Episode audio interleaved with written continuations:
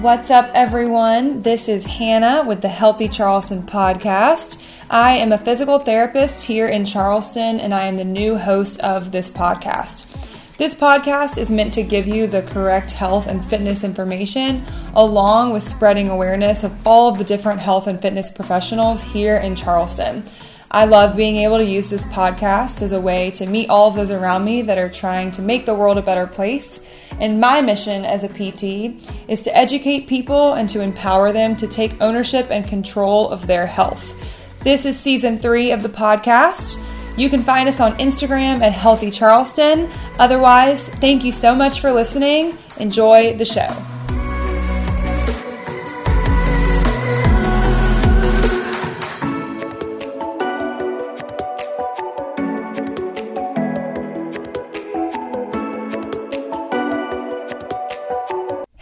You.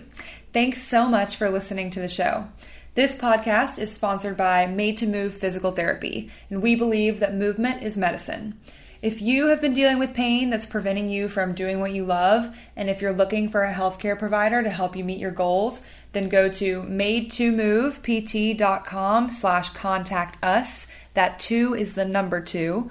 Fill out the form and reference the Healthy Charleston Podcast. Listeners get ten percent off their first session.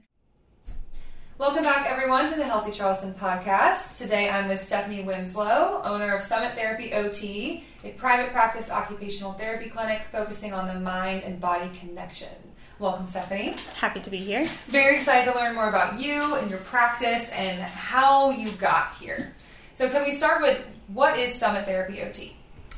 So Summit Therapy O T is a private practice that I started that kind of was born out of working in different settings, working in clinical settings, and just kind of feeling like something was missing. Um, I would see a lot of patients for the amount of time that therapy or insurance allotted them, and it just kind of felt like at the end of that there were still either things we could work on or just things we weren't able to address in the clinical setting. So um I really wanted to be able to have the freedom and time to spend a little more time with my clients and also give them more freedom, a little bit more autonomy in the type of therapy they wanted to receive, the type of services they want to receive, um, and kind of take out that the requirements of a clinical setting. Mm. So it sounds like insurance, the typical setting, was preventing you from treating the way you wanted to. Yes. To an extent. I mean, I still feel like I was able to provide for those clients, um, but it just, it to me felt like it was missing something, and I wanted to kind of dive a little bit deeper into that part. What do you feel like it was missing? I think a lot of the mental and emotional aspects. Um, so you mentioned the mind-body connection, and um, I kind of always say you can't treat the body without treating the mind, and sometimes we either forget that part or we're just not aware of it. Yeah, I think when you think about that sentence and you think about, like, when people say it's all in your head, and my first response is always like an eye roll of like, well, if you didn't have a brain, then you wouldn't be alive. It's like if you have a heart attack and they say it's all in your heart, like it's just irrelevant. But also, like, when we... When we experience pain, when we experience anxiety, or when we experience sadness, something that we often only think about is in the brain, is in the mind. Like, you're feeling it. If you think about it, you you actually are feeling it. You're physically feeling it. Like, what happens when you get anxious? You tense up. You heart rate goes up. You know, restlessness, like shortness of breath. Yeah. But then we say, oh, you, you know, you just have anxiety. That's a mental problem. But, like, we're not physical or mental creatures. We're both. Yes. And I always like to tell people, um, I mean, our pain does originate in our brain. That's where the signal is. That's where we're processing it. But that doesn't make it all in your head. The pain is real. The cause of it might just be coming from something different than what you were told or what you expect. Mm-hmm. So it might not be an injury. It might not be an anatomical issue. It might be that you've had chronic stress for six months and now your body's kind of feeling the effects of that. It's a tough conversation. Like, do you remember where you were at when you kind of learned, like, pain science? to an extent, I think it took experiencing things in my own yeah. body in order to kind of understand it mm-hmm. and want to dive into that more, to share that with other people. Yeah, I think there was a big response of, like, the pendulum swung of, like, all these therapists started educating their patients really harshly about pain science, and then the patient would walk away feeling like they told me it was all in my head. And I'm like, oh, man, we have just really, like, trashed that one, huh? And it's it's not saying, again, like you said, you said it beautifully, like, it's not all in your head. It's just it, learning more about pain, because if you understand it a little bit more, I think it's a little less scary. Yes, and I think also it's changing, but there was a little bit of, if something hurts, you need to stop doing that or completely avoid that movement, which really cascaded into more pain typically. So kind of taking away that fear of movement and just mm. educating on how we can better manage that without you having to stop doing what you want to be doing. Yeah, we have definitely there. We have definitely gotten really far into, if it hurts, it means it's damaged, you must stop, you must rest, it's bad for you. Mm-hmm. If you if you feel pain doing this, it's bad for you. And so now, I don't know when that belief originated, but I'm sure years after, that's why we have all of these things of, you can't move in that way, don't move in that way, don't move in that way, don't move in that way. I'm like, well, I'm sure someone experienced pain once doing the most perfect quote-unquote squat ever, so should we not do that either? Should we just not move? And that's sometimes I think what happens. Yep, and really what we're doing with that is, like I said, that fear and that anxiety kicks in, which just cascades into more pain and more issues down the road. Mm. So you were in this setting, like a, a typical setting, and you felt like something was missing. What happened next? Um, I think it kind of started from, I mentioned a little bit my own journey into pain relief and anxiety management and things that I found worked for me. So I got into yoga and a little more meditation, um, just mindfulness really. So I wanted to be able to incorporate that into my traditional role as an occupational therapist. Um, so pretty much I've kind of done a deep dive into that research. And we were kind of mentioning before, occupational therapy actually started as a mental health profession, and sometimes we forget that. Um, and just being able to kind of go back to the roots of that, I think it's also interesting. A lot of these things that we used to think of as woo-woo science are now being proven to be real. Um, so we have the research behind a lot of these things. We just aren't always implementing it into our practices. So I wanted to just have the freedom to be able to do that and work with people more holistically. Yeah. What are some of those things that, you know, seemed woo-woo or whatever that means, and now we actually do have the research to back it up? I think a lot of it is that mindfulness and breathing. I mean, it just seems so basic, but taking time to take intentional breaths has so many health benefits, and we've seen that it, kind of like we said, when we get riled up and anxious, tension, heart rate increases, blood pressure increases, which does lead to a lot of chronic health conditions. Um, but just taking time to slow down and kind of get to know yourself, get to take a few deep breaths, really has been shown to be effective. Again, it almost seems too simple, but it works. Right? Yeah. The science behind meditation and mindfulness now, like, there is so much of it, and it's this thing that it's like, why isn't everyone doing this? And it's something that we used to just think was like, like you said, woo-woo. And if it's always interesting to think about, like, what do we think is woo-woo right now, but in ten to twenty years we're going to learn is really beneficial or really effective. And you like I, I always struggle back and forth between, like, being an evidence-based therapist, but also, like, leaving the space for woo-woo, like, leaving the space for gray, because, like, do we always need a ton of clinical trials and systematic reviews to back up what we're doing if it's helping this person? But then there's also the flip side of that. Yeah, yeah, and I mean, kind of like I mentioned, I think that we're in an interesting time right now because some of that research is coming out for the woo-woo, mm-hmm. um, But it is, I mean, and that's part of what having a private practice is, is you get to really get to know your client and work with them and see what works for them. Try something that might not be backed up by research, so insurance wouldn't cover it, but it's really working for this person, and now we have the freedom to be able to dive into that mm-hmm. and kind of see what else it can affect. Yeah. And now they're they're getting relief, they have more space, they have more like hope in their life, and the effects of that alone are huge. Yes. A, a lot of these things tend to be cascading once mm-hmm. we kind of address a few things. I feel like a lot of other benefits come with it. Like what?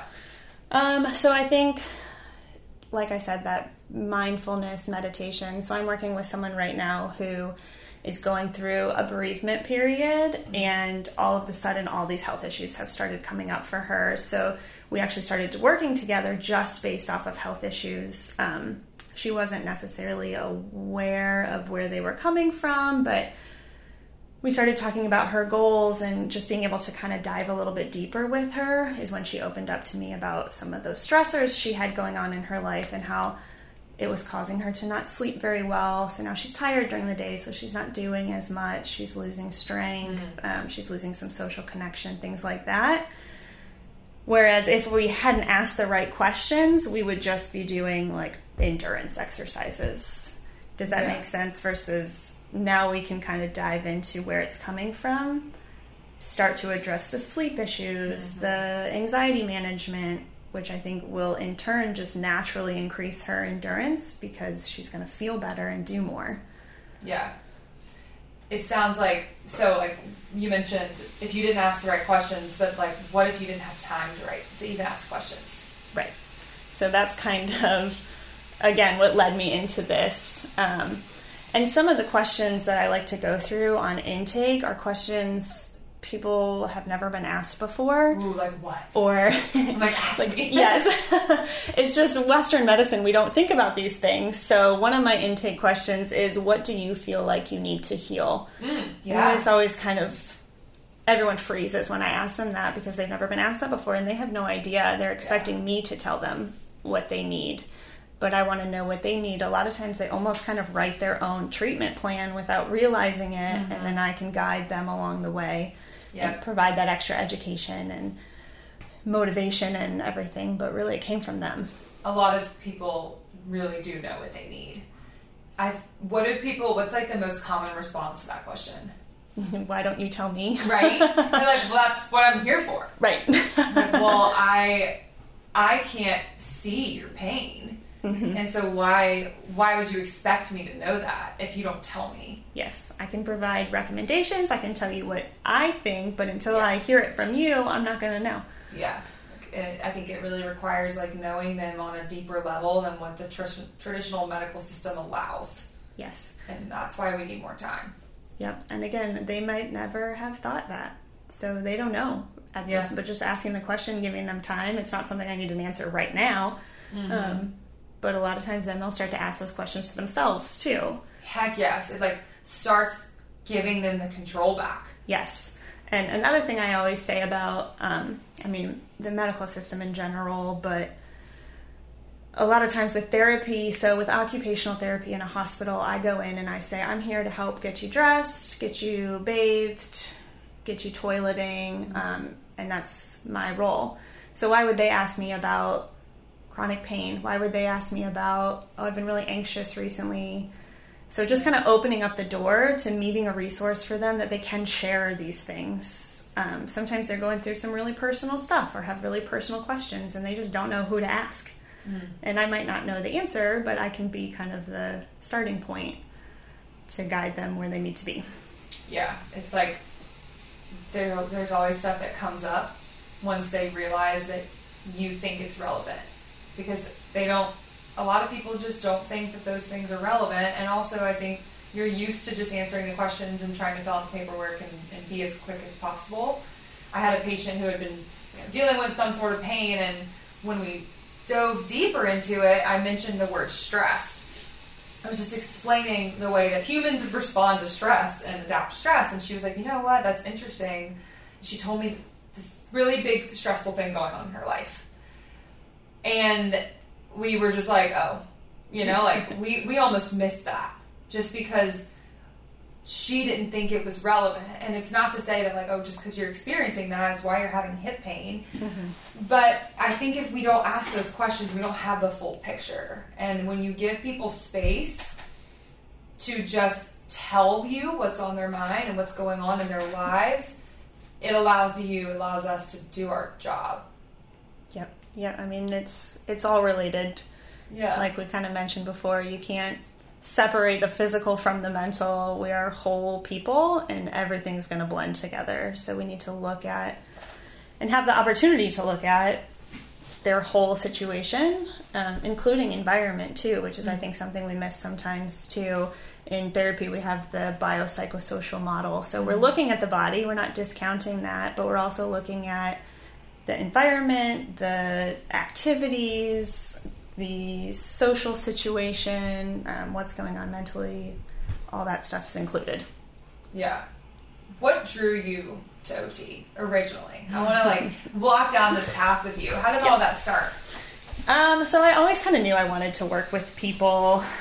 And I've always animals or plants, yes, or like a business job, gotcha. Or numbers, data. I, yes, yeah. no, I'm definitely more of an out in the world mover, mm-hmm. um, and I enjoy working with people. I enjoy talking to people, so that's where it started.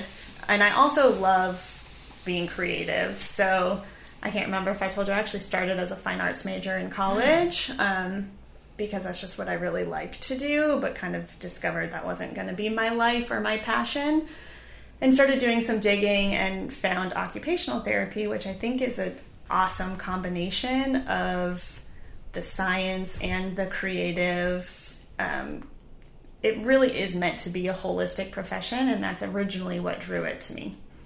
Me too. Yeah, I mean, yeah, either way. Yeah, right. So you pursued occupational therapy, and then it sounds like you were working somewhere, feeling like something was missing. You threw around the words like biopsychosocial. We talked a little bit about pain, your own experiences. What drew you to start learning more than maybe we typically learn? Um, I think it was personal at first. So I mentioned I didn't have a lot of awareness of myself growing up. It wasn't something that we talked about a lot. Um, and I had a lot of anxiety and I had a lot of chronic pain. So I had hip pain starting from when I was around eleven. And I'd been to chiropractors, I'd been to physical therapists, I'd seen doctors, and no one could really tell me what it was. I kind of got like I T band syndrome mm, thrown around. All the syndromes. Bursitis and blah, blah, blah, blah, blah. Yeah. Right. Um, and then it wasn't until actually in grad school and kind of approaching out of grad school that I started doing yoga, and it was just kind of like a mind-opening experience, and I wasn't doing it to control my pain by any means. It was just like a, a new thing I was trying, and I started liking it, and then all of a sudden I realized I was calmer and I was able to live a little more authentically. I got to know myself a little bit better, and then without really realizing it, a lot of that pain was gone. Um, so it was just kind of like, why did that happen? Where did that come from? And I am kind of science motivated. Mm-hmm. So I wanted to know the why. Yeah. Um, I wanted there to be a reason. Like a very scientific reason of you did this move and that move felt yes. good. And, then, yeah. and it has grown from that a little bit. It's not, yeah. that's not how it always works, but that's where it started. Yeah. It's what we were talking about before, ACT. Um, it sounds like when you made the decision to pursue yoga, it wasn't to control or get rid of your pain. And I think people really get in this like stuck loop of trying to control and get rid of these sensations or feelings. And then what does that usually do? When we become hyper-focused on it, and it increases our pain, increases our awareness of the pain, and the perceived pain goes up. It gets worse. Yeah. And, but you chose, you took an action based on just something else that you cared about, like a, a, something that was valuable, and through that, like, learned a lot. And I think it's just cool to see how that framework, like, actually really applied to your life. This framework that, like, we preach all the time of just take actions based on your values. Let's start adding in a walk, you know, let's start adding in hanging out with your kids again. And I think a lot of times people think you have to get rid of the pain before you add these things into your life, and Um, I just, you know, it's just not, it's not the case. When did you first learn the term biopsychosocial? In school. Really? Um, yeah, we did actually. So we go over a lot of the different like frameworks. Um, but again, it's kind of one of those things. I had it in the back of my mind, but it wasn't something that came up in my clinical practice ever. I mean, we do, when you see someone, you always ask them, what's, what matters to you? What's important to you? What do you want to be able to do? What are your goals? But then I kind of found that we were still just doing exercises, and we were still just doing kind of the more mechanical type approaches mm. without really being able to dive into that meaning for them, which not everybody buys into, first of all. So I have a person I'm working with right now who she was hesitant to start working with me because she said, I don't like to do exercise. I don't want to do exercise, mm. but she wants to get stronger. And I said, well, that's that's fine. I'm here to work with you. I'm not going to force you to do bicep curls by any means. But what we do is we'll go downstairs and play games, or we'll, even to get to where we're going, we walk there mm. and things like that. And it's just slowly starting to build up her endurance and her strength without it being a workout. A workout. Mm. Um, so it's just kind of being flexible with people. Oh, yeah. Listening to them. That's the biggest thing. What do they want, and how can we facilitate that? Yeah, that was like leads me into my next question. You work with a lot of people one-on-one, right? Yes. What does that process look like? It really varies. Um, like I said, the first session, I'm all about what do you want? What do you think? Where are you in this whole process? And we kind of go from there.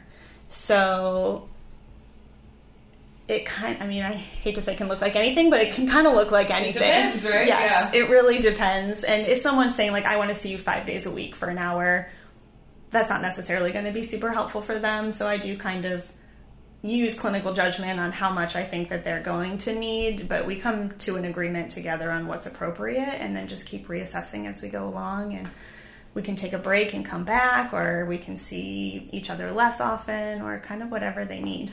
It really puts the patient in the driver's seat. Yes. It it, it turns the patient into the client.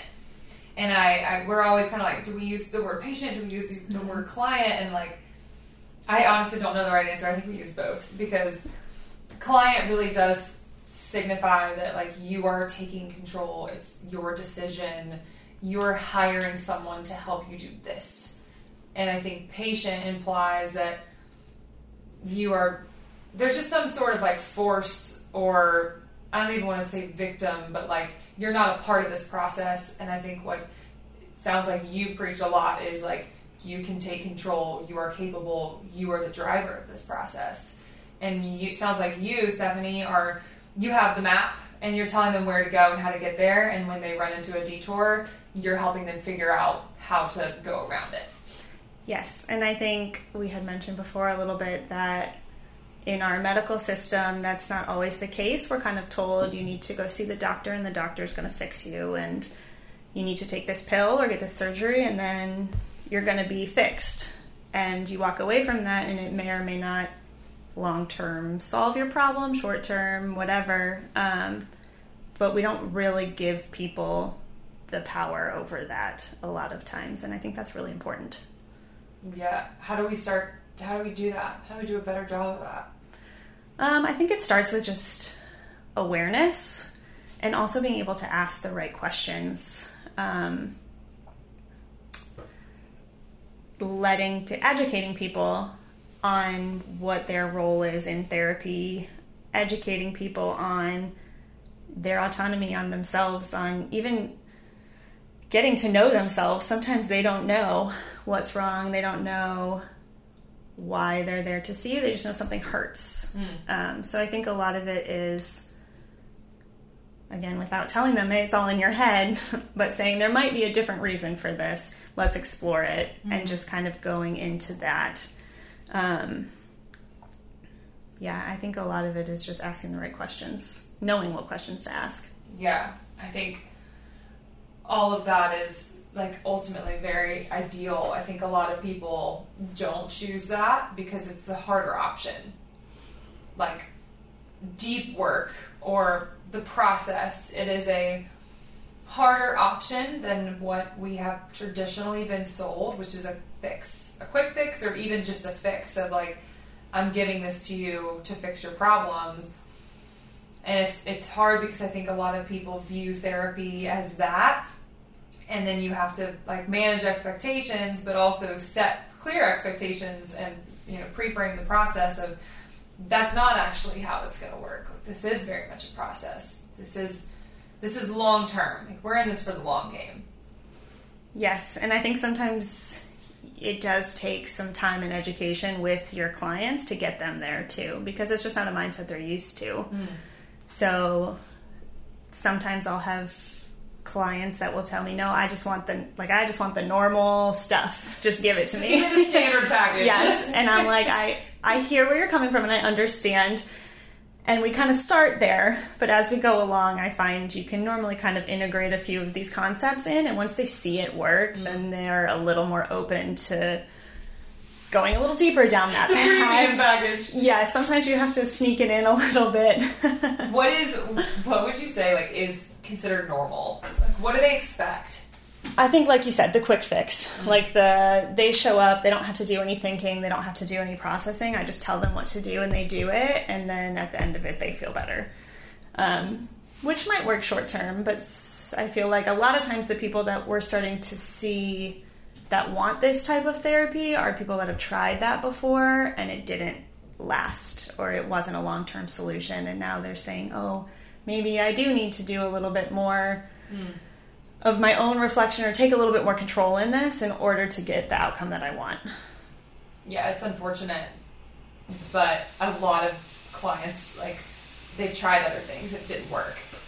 You yes. know, like how they get to to this type. I, mean, I don't even want to call it a type, because to me, like, this is normal. This is how it should be, but obviously, you know, super biased in that. But a lot of people come to this because they've tried a lot of other things. It's just like when people are trying to lose weight and they try a bunch of fads, they try a bunch of restriction, they try, I don't know, there's so many things out there, and then they're like, okay, I realize these things don't work. I actually do need to find something that does work now. Yes. And I think that's a lot of times what leads them, when we ask the question, like, what do you think would help? They're like, I don't know, I've tried everything. Yeah. And they're like, okay, I see why you're here. Yep. And that's, again, where we can give them the map and yeah. kind of help them get where they need to go. Yeah, exactly. Speaking of maps, we talked a little earlier um, about something that you did in your recent workshop. I want to dive into the nervous system, mapping of the nervous system. You mentioned something before, nervous system regulation, um, polyvagal theory, all those things that I know that you like to talk about. Where should we start? Um, well, I guess we can kind of do a broad overview of where this mapping came from. Um, it is based off of polyvagal theory, so it's essentially just an awareness of your nervous system. So we know that our nervous system goes through different states. Most people have probably heard sympathetic and parasympathetic. We're learning it's a little more complicated than that, but that's still a general overview. So we talked about when you're in that sympathetic state, how it affects you physically. Your heart rate goes up, your muscles tense, blood pressure goes up, all of that. So being able to map out the nervous system and take a look at what each state looks for you, looks like for you, what gets you in that state, and how we can maybe get out of that state really brings a lot of that autonomy and that power back to that person to be able to increase awareness and kind of use those regulatory techniques on a daily basis. It's now like giving them education and giving them tools. Pretty much. Um, and a lot of things, I know I had mentioned to you before, I was working with somebody who knew all about this and kind of had a general idea of it, but until we sat down and did the mapping exercise and she looked at it on a piece of paper, she hadn't made some of these connections between the nervous, the state her nervous system was in and her pain levels. So I think just writing it down, arts and crafts style sometimes. Yeah, this fine arts major um, right here. Yes. Yeah. I brought all my colored markers, yeah, everything. Um, Are you like the super color-coded, organized planner girl? I try to be. Okay. Uh, yeah, there's always that girl. I'm my, always jealous of her. In my heart, I want to be, but yeah. It doesn't always come out that way. A little more abstract than that. Yes. Yeah, it's like getting her to... It sounds like she noticed that when she was feeling this, she was also feeling that. Yes. Was she surprised? She was. I mean, she knew. Like, somewhere in her mind she knew, and objectively she was able to say, oh, I know these two things are linked together. She just wasn't seeing it in her own life. Hmm. And that's one thing that's really cool about the mapping exercise, too, is it puts you in an observer's point of view. So you're not living it, you're looking at it. And that can help us see things a lot more clearly. How do we do a better job of that? I think sometimes we're so... We're so stuck in, like, our our thoughts and feelings are are one hundred percent true, and we're kind of, like, fixed to them. Um, I think it kind of starts with, I keep coming back to awareness, yeah. But just recognizing that there are things we can do. I think mm-hmm. a lot of times we feel like we're just kind of at the mercy of our emotions. Yeah. But really, we have to, I mean, if we have the tools, we can manage that, mm-hmm. if that makes sense. So it's giving people the tools that they need. And I'm, I always try to make sure to say, like, one state isn't good and one state isn't bad. Nothing is good or bad. It's just the awareness of it. So recognizing how you're feeling. So saying, I feel like I am getting really stressed out right now, knowing that when I am very busy or I have too many things on my plate, it's going to lead me to feel stressed. When I am stressed, this happens to me. I get irritable, I get tired, I am unmotivated. So mapping all that out. And then after you have that down, kind of going through your regulatory resources. So when I'm in that state and I'm recognizing that state, what can I do to help myself get out of it? And I think that you need to be in kind of a a calm state of mind in order to do that. Like, when you're in the heat of the moment isn't the time to be thinking, what do I need to regulate? I wish it happened like that. Yeah.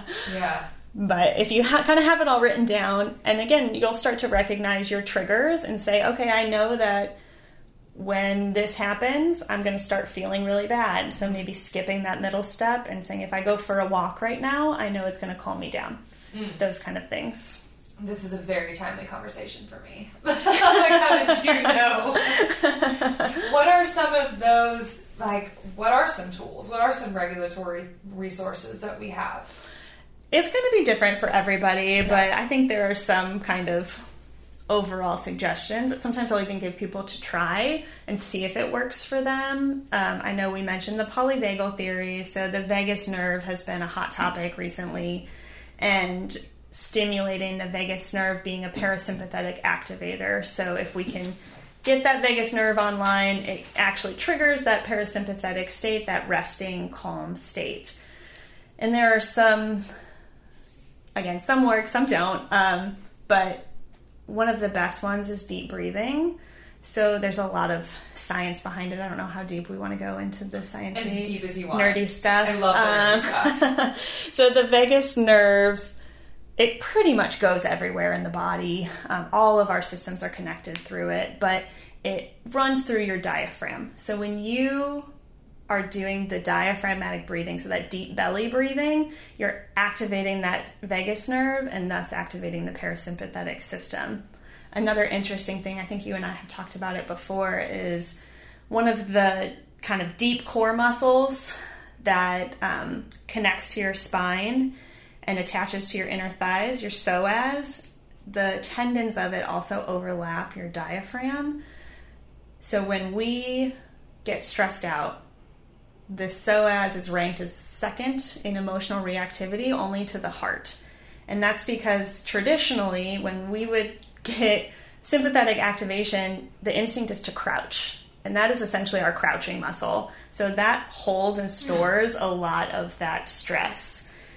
Since it is also overlapping the diaphragm, a good way that we can release it is diaphragmatic breathing. Mm-hmm. On the flip side of that, if the psoas is tight, it limits our ability to use our diaphragm, which forces us into the chest breathing, which automatically signals to our body that we're in a stress state. In crouch mode. Yes. So a long way of saying that kind of all of that cascades. It's a whole feedback loop tied together.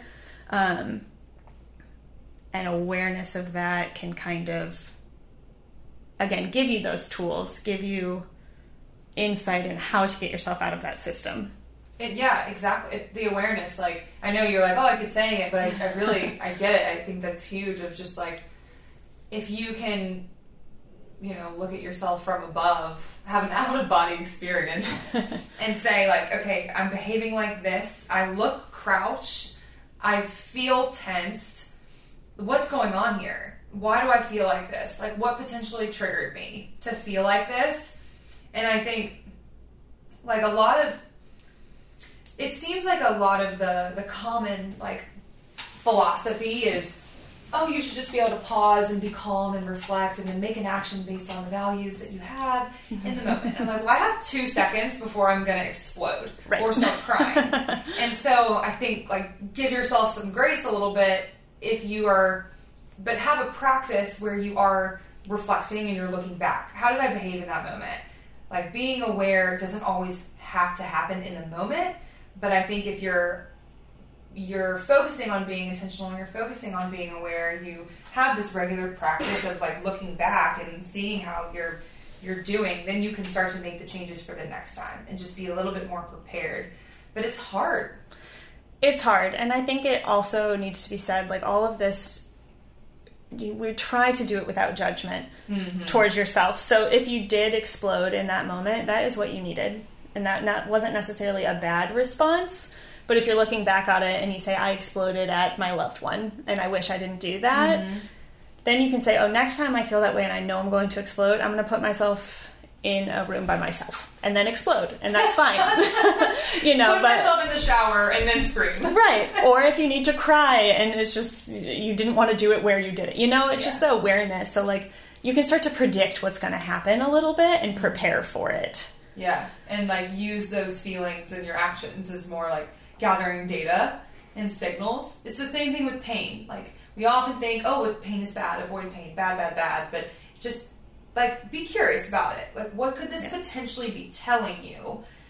It's the same thing with stress. Like, it's neither good or bad. It's the amount. It's the dosage, whatever. It's, I always use my banana bread analogy. If it's not, like, if I use twelve eggs in the banana bread, I'm going to get an omelet. But it wasn't the egg, it was the amount of egg. And I think when we assign labels, or like when you said, when we judge ourselves of like, well, this behavior is bad, this behavior is good. Well, they're both serving you for some reason. But I think the short-term effects and the long-term effects often um, contradict. Like, it feels really good to explode at, to explode at someone you're mad. Yes. Short-term, you feel great. Long-term, you don't feel so hot. You feel like, you know, you exploded in a loved one. It doesn't align with your values. You're not showing up the way that you want to. But how do we start being more aware? Um, I mean, that's a good question. Tell us all the secrets. Yeah, well, I think a lot, I mean, not to come back to that mapping exercise again, and you don't have to write it down. I just find that it's helpful. But just start noticing, paying attention. Again, from that outsider's perspective, observe it. So instead of using that self-critical voice, like you said, get curious about it. Say, oh, I did this, why? Or even sometimes um, I'll have people name that emotion. So mm-hmm. they're feeling something. I say, what is it? Give it a name. Like, oh, this is anxiety. And even right when you say that, it almost kind of like separates you from it. Like, I am not anxiety. That is anxiety. And I'm feeling it right now. Mm.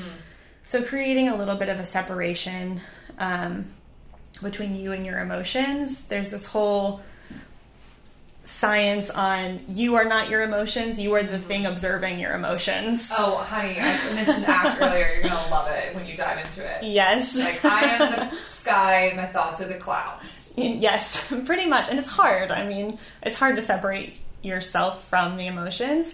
And it takes practice. And one thing I always like to say, so... Again, sympathetic and parasympathetic are not bad or good. Each of them serves you in a moment. But what we're finding is, same as strengthening a muscle, that our nerves have tone. So when we use one more than the other, we default to that state more easily. So people who have like meditation practices or people who have mm. done this type of work to get themselves into a parasympathetic, parasympathetic state, they've shown that their time from a sympathetic activation back to calm is a lot shorter. Mm. So again, it's not that that sympathetic was bad. Yeah. It's just if we have it for a long time for no reason, that's when it becomes a problem. So being able to get yourself out of that and back into a more neutral, calm state. And another thing I always like to say is sympath- parasympathetic is called the rest and digest system, just kind of as a little cute nickname. But it doesn't necessarily mean like tired.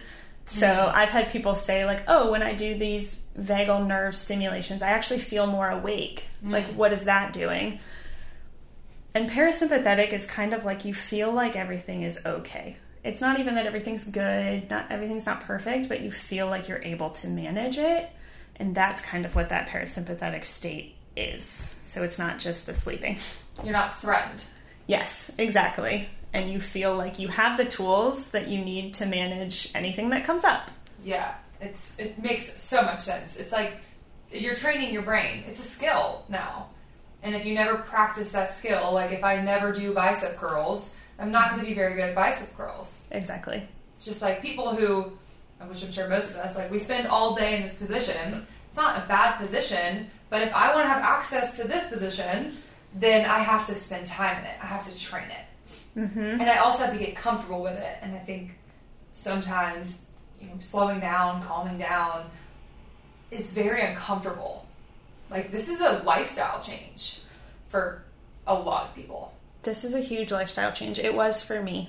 I was the person who left before Shavasana at the end of a yoga class. No! Yes. Because I couldn't, I couldn't oh, wow. sit there yeah. in that space. It just, it would kick up my sympathetic nervous system and I would get so anxious about just sitting still. So it took a lot and it took kind of some, I don't want to say like force, like I needed to look at a few things and figure out why I was feeling so anxious all the time because it was affecting my life. So I really had to practice. And it's one of those things where if you're really not used to doing it, I'm not going to put you in a ten-minute meditation. Mm-hmm. You know, we're going to do three deep breaths, mm-hmm. and then we're going to do something else. Yeah. So it's building up to it. I mean, the same as a bicep curl. You're not going to go pick up an one hundred pound dumbbell. Hey, speak for yourselves. And- yeah. Well, I certainly cannot. No, I can't either. No, the fifteens can be hard sometimes. Yes. That's a great way to put it. You're right. Like, it is... It is still a new, we, it's it's calming, sure, um, but it's still a new stimulus. It's still something you have to get better at and get used to. You're not going to go just learn how to, in, in learning how to run, go run a marathon. That's not what we're going to do. So it's this all or nothing, like, oh, I'm going to go meditate for thirty minutes. I'm going to go to five yoga classes a week. If you can sustain that, amazing. Yes. It sounds like what you're talking about a lot is psychological flexibility. Yes, and that's a word I use a lot too, is the resiliency. So mm. it's being resilient to these shift changes. It's not, I'm calm all the time, nothing ever bothers me. It's that when something do, does bother me, I have the tools I need to handle it in a way that feels authentic to me and that I wanted to respond with. Versus the more emotional outbursts that then we kind of have shame and we tell ourselves the story of like, oh, I'm bad, I did that bad, you mm-hmm. know? Um, so yeah, it's just gaining that resiliency and that strength in your nervous system, same as you would in your muscles. Yeah. You, you mentioned doing some digging.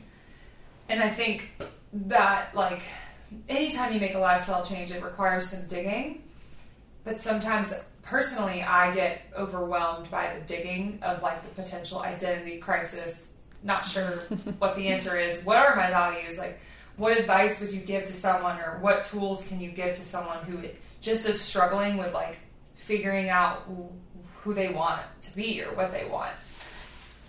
It's a lot of really pushing that non-judgment and that observer mindset.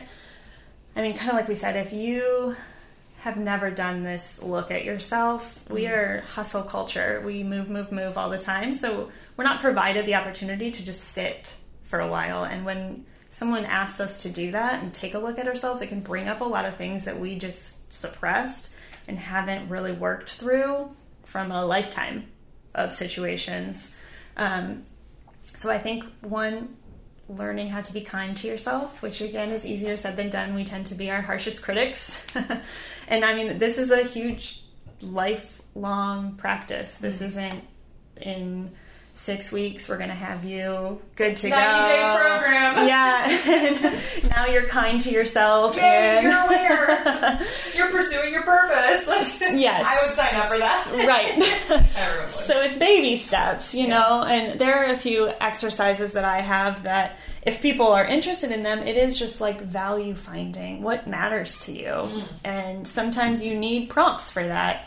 And as you kind of align with those types of things and really just start to answer those questions for yourself, I feel like the rest of it follows. Um, but it comes, it starts with just an acceptance and a kindness to yourself. It's, it starts with slowing down too. The hustle culture, you're right, so real. Of there's no time to think or feel or breathe, and so then there's a lot of, I find, cognitive dissonance. And you don't really understand why unless you stop. Yes, unless you've taken the time to recognize what matters to you, mm. what you enjoy doing. I actually saw someone posted on um, Facebook, I think the other day, this thing that I thought was so interesting. She was saying how she was a stay-at-home mom, and every time her husband would come home, the first thing that came out of her mouth was what she accomplished that day. She's like, oh, I did this, this, this, mm. and this, because it felt like that was the way he was going to value her time, if that made sense. So she kind of started to notice that and observe it, and she said he doesn't he doesn't care. Like, not that he doesn't care, but yeah. he's not like, what did you accomplish today? And yeah. that matters to him, you know? Yeah, can you imagine? So she's like, I started telling him like, oh, this morning I had a really good conversation with our son, or this morning I did a ten minute meditation, or just things that were more valuable to her, that actually mattered to her, and then sharing them like she would these, I mean, quote unquote, productive, productive tasks. They are productive. Yeah. But we just don't always value them.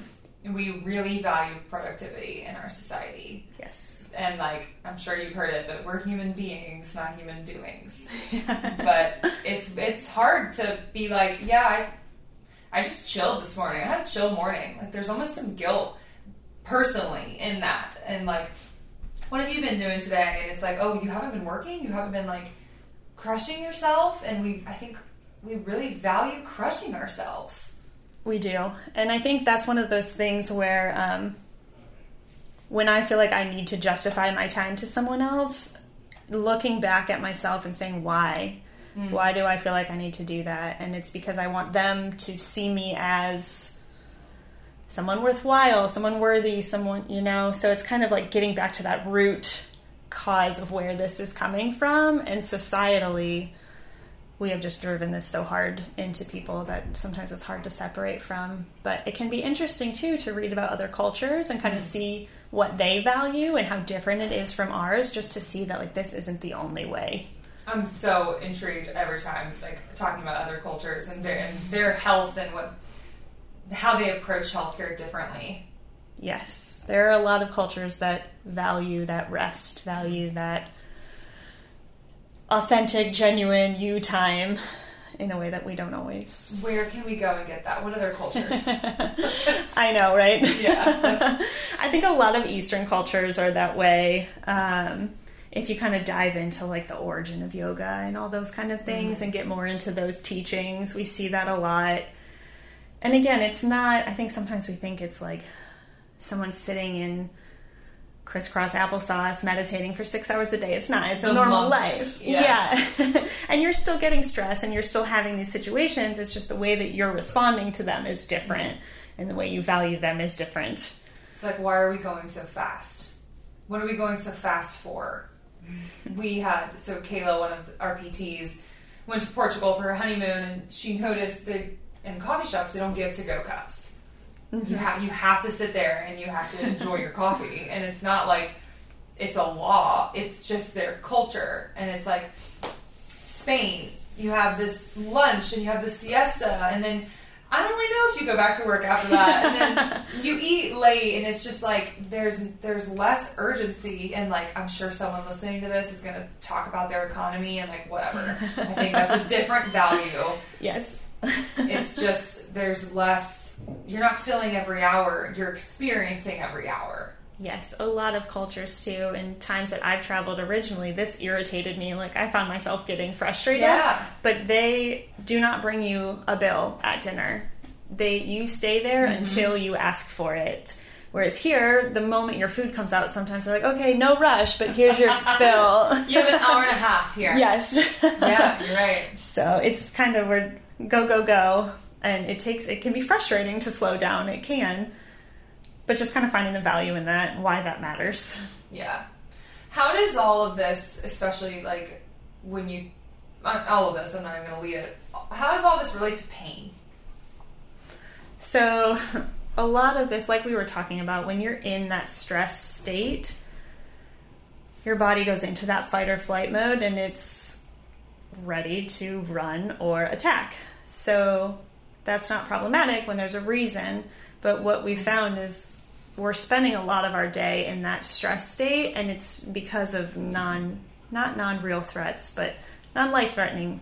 There's not a tiger chasing us. Right. So we're stressed out at work. We're in fight or flight mm. all day long. We go home, and maybe we do numbing activities because oh. it was so stressful. Then we go to bed, and we do it again. So just that constant state of being on really takes a toll on our body. Um, I don't remember if we mentioned already, but new research is showing eighty-five, up to eighty-five percent of medical conditions, just strict medical conditions, are caused by stress. So it's affecting us more than we realize. What you said about numbing activities, things that people think they're resting, it's like, what would the, that, that like hit hard. What do those mean? What do you mean by like a numbing activity? Um, I would say that after a day of being on, we're trying to turn off in some way. Mm-hmm. Uh, that can either be like through food, through alcohol, through scrolling TikTok, mm. through... Yeah, that's it. That's the one. Yeah, no, I do it too. And I mean, it, it works, but just pay attention to how you feel after it. Like, did that fulfill me? Was yeah. that something that I felt was valuable? And maybe it is. Maybe an hour of sitting there and just mindlessly scrolling mm. is useful, and there's no, there's nothing wrong with that. It's just if you find yourself constantly trying to numb yourself from how you're feeling, might be a good idea to think why. So it's, is it the problem that we're, we're so on that we're looking for ways to turn off? I think to an extent, um, and I think a lot of times those are easy offs too. Mm-hmm. So rather than looking at where all this stress is coming from and doing kind of a more intense look, we just kind of turn it off. And like watch Parks and Rec for three hours. Sure. Yeah, and it's like at, at what point does that, like you said, does that not fulfill some other need that you need, but you're like, you're not spending time with family, or you're not getting fulfilled, you're not doing something that you're passionate or like feeling joy from, because you're just so dead that you have to just be off. Yes. And um, I think this is where like setting your own goals and realizing what's important to you and kind of connecting to that can help guide you in those activities. Mm-hmm. So if my goal is X, is scrolling TikTok helping me reach that goal, you know? Yeah. And maybe... Um, but if it's not, then we can kind of readjust and see what would. Yeah. It's like instead of... We're just choosing numbing activities that we think we're resting, but we're not really participating. Like, we're not... I don't... We're not achieving that, like, rest, maybe, to some extent. But it's like when people just think resting is to sleep. And we're choosing things a lot of the times. Like, if you think about the typical... show that shows someone goes to work all day, they're super, super stressed, they come home, they sit on the couch and they just stare, and then they go to bed and they do it again, again, again. Like, you're still not filling that restful time with things that fill your cup. You're just now, like, turning off the cup for the night. Yeah. You know what, I'm trying to, like, figure out how to explain yeah. it. Yeah, and um, kind of coming back to that map idea. So when we go through the map... So sympathetic is in the middle. And then on either side, we actually have two different vagal states. So our ventral vagal state is that like happy, calm, um, feeling like everything's okay, feeling confident, feeling connected. But on the flip side of that, there's a dorsal vagal state that's actually kind of our collapse state. So it's when you've been in sympathetic for mm. so long that you just kind of collapse and turn off. And that's where I think a lot of those numbing behaviors are happening. Um, but I always like to emphasize, like, we don't define health as the absence of disease. It's also yeah. the presence of these positives. So yeah, going into that dorsal vagal kind of collapse state could be cal- not calming, but a little restful, but just the absence of the bad doesn't mean good. Yeah. So searching for those good. And that's why when you go through the map and you identify, they call them triggers and glimmers. Mm-hmm. So what triggers you into those states versus glimmers, what brings you into that ventral vagal state. So once you kind of identify those glimmers, you can see, am I getting those in my day? Mm. Or am I just completely missing that part? Yeah. Or am I just trying to take away triggers? Yes. Yeah. It's, um, like we, you talked earlier about like the values based, figuring out your values. Like, why didn't we do that in like ninth grade P E? Yeah. Or, you know, like in college, it was yep. never like, let's figure out who you are and like what you want in life, knowing that that's going to change probably a million times, but there, a lot of this, like, work, I think it gets harder and harder, like, the more that you push it off, because you just keep adding layers of, like, well, this is what I've always done, this is who I think that I am, this is how it should work, and, like, peeling back those layers is, is effortful, but what you said about, like, we collapse, I think that's, like, often, you know, we use weekends as a way to, like, collapse, not as a way to add to our life. So when did when did you graduate O T school? twenty seventeen. Okay, oh, same for P T school. So I am biased, but I do think that a lot more people, a lot more students, especially in the therapy professions, feel this way of health is not the absence of disease. So, but it's really hard to find a health career that allows you to actually chase health and not the absence of disease. Yes, and that is partially why I started this practice. As I was looking for jobs, I wasn't finding them. Yeah. That were allowing me to kind of pursue this part of therapy. Um, and I think a lot of that is insurance driven, but it's very much like you have to get your productivity rates and that's it. And it doesn't necessarily matter. They're not looking at the type of therapy you're providing. They just want your minutes. Mm. So I think that I'm hoping that there is a change, a culture change happening right now, not just in therapy, but more and more I'm seeing this kind of stuff everywhere. Mm-hmm. So I think more education is happening. Yeah. Um, but again, if more and more of us are starting our own things and kind of growing this mindset or growing these practices, then hopefully we can just keep building and keep bringing people on, and this will become the norm. Yeah, that would be amazing. Yep. What would you say, like, to any student or healthcare professional or therapist that wants a career where they get to actually pursue health? Ask for it. Mm. Um, I think that especially in these fields where we went to so much school for them, we've kind of been in school since... Oh my God, five. Forever. Yeah. And you just do what you're supposed to do and you follow the rules. And I mean, this is how I was. It wasn't until after grad school that a lot of these things started shifting for me, because my whole life was routine. I knew what I needed to do and I was accomplishing them. So I felt good. But then after school, I was like, oh, this is all on me now. Oh, and I'm not necessarily feeling that sense of accomplishment that I was before. And that's kind of when I started looking at the work I was doing and what it was missing. Um, So I think it's, I mean, same as I would tell a client, recognizing what matters to you and going through some of these exercises just to connect with what type of work you want to do, what makes you feel good.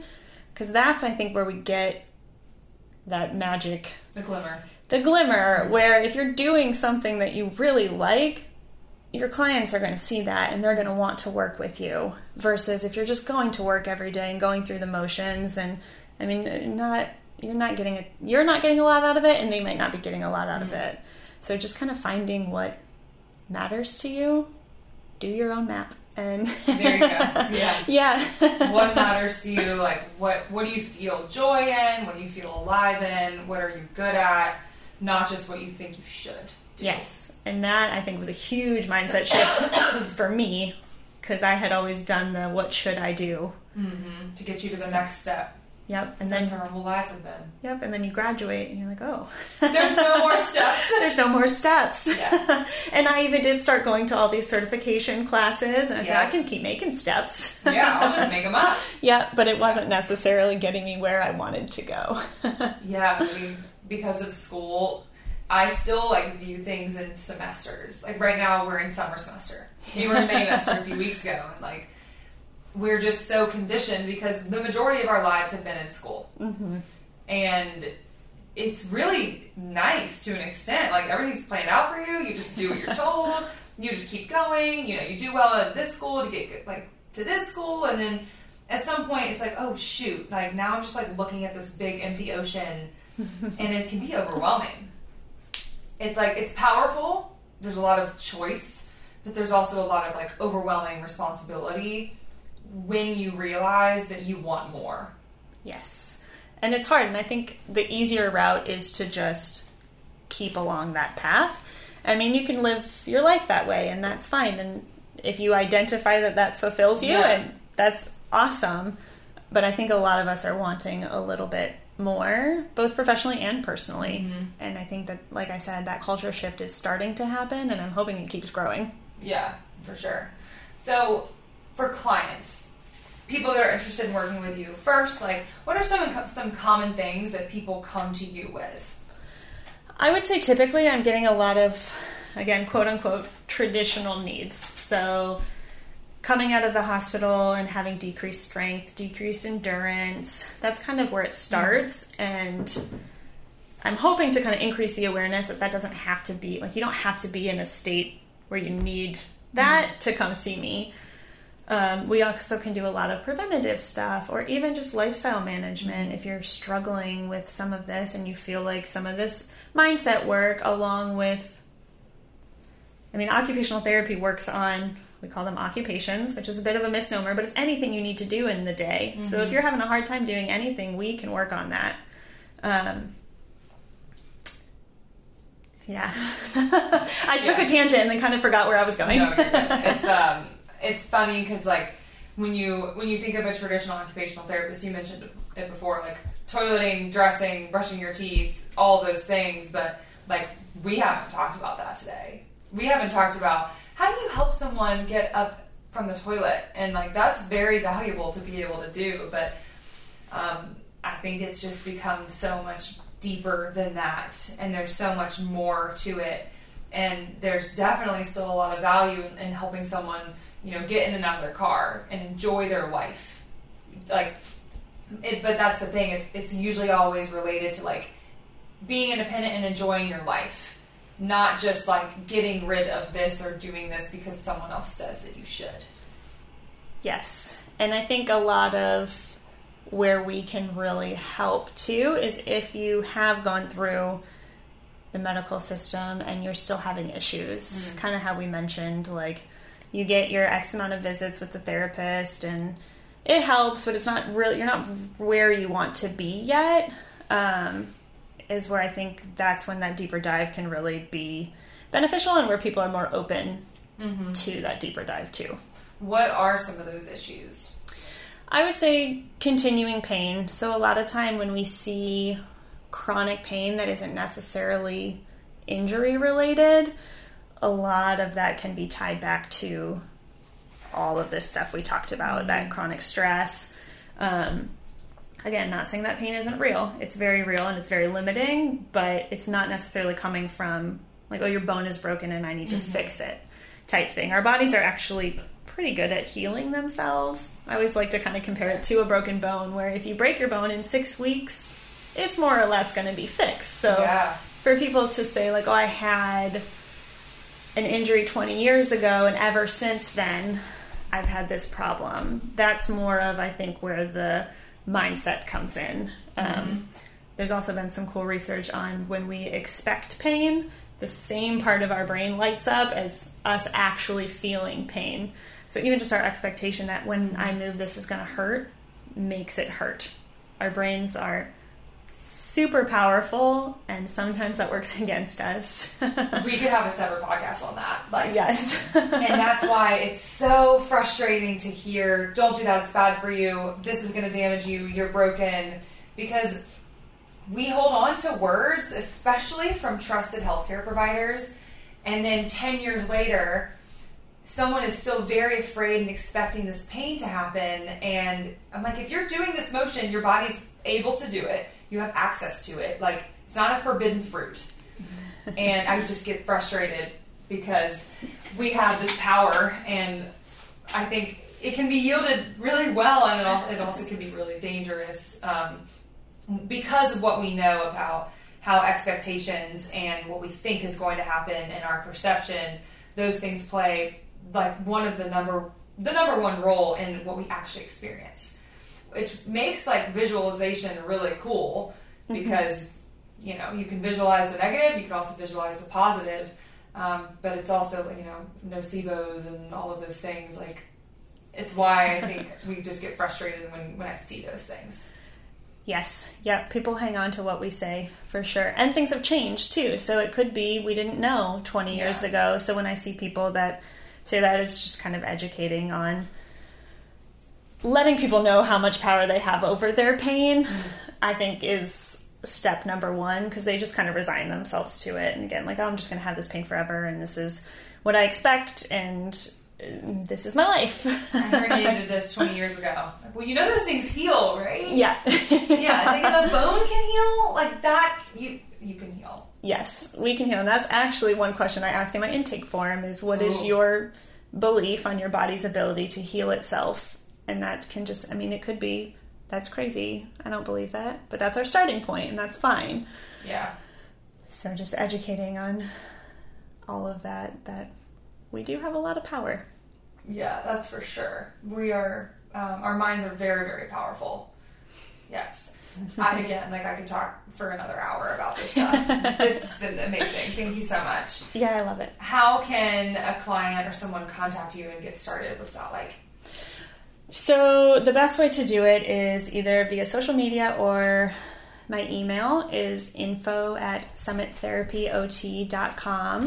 The first time I thought you said nympho. I was like, I don't think we should put that. Info. Got info, it. Okay. Yes. Um, I am also on Instagram and Facebook as Summit Therapy O T and summit therapy o t dot com. So any of those are ways to reach out to me, and I have access to those pretty much all the time. So usually within twenty-four hours, I can get back to you. We can figure out what the next steps are. The access is a good and a bad thing, right? So we live next to our phones all the time. Yes. Yeah. Awesome. Stephanie, thank you so much. This has been amazing. Thank you for having me. Yeah, everyone, thank you for listening.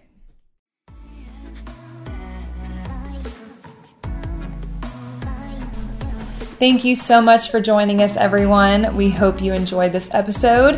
Head on over to Instagram, find us at Healthy Charleston, leave us a review on iTunes. If you ever have any topics you want us to talk about or guests you want to bring on, feel free to D M us. Otherwise, thanks again.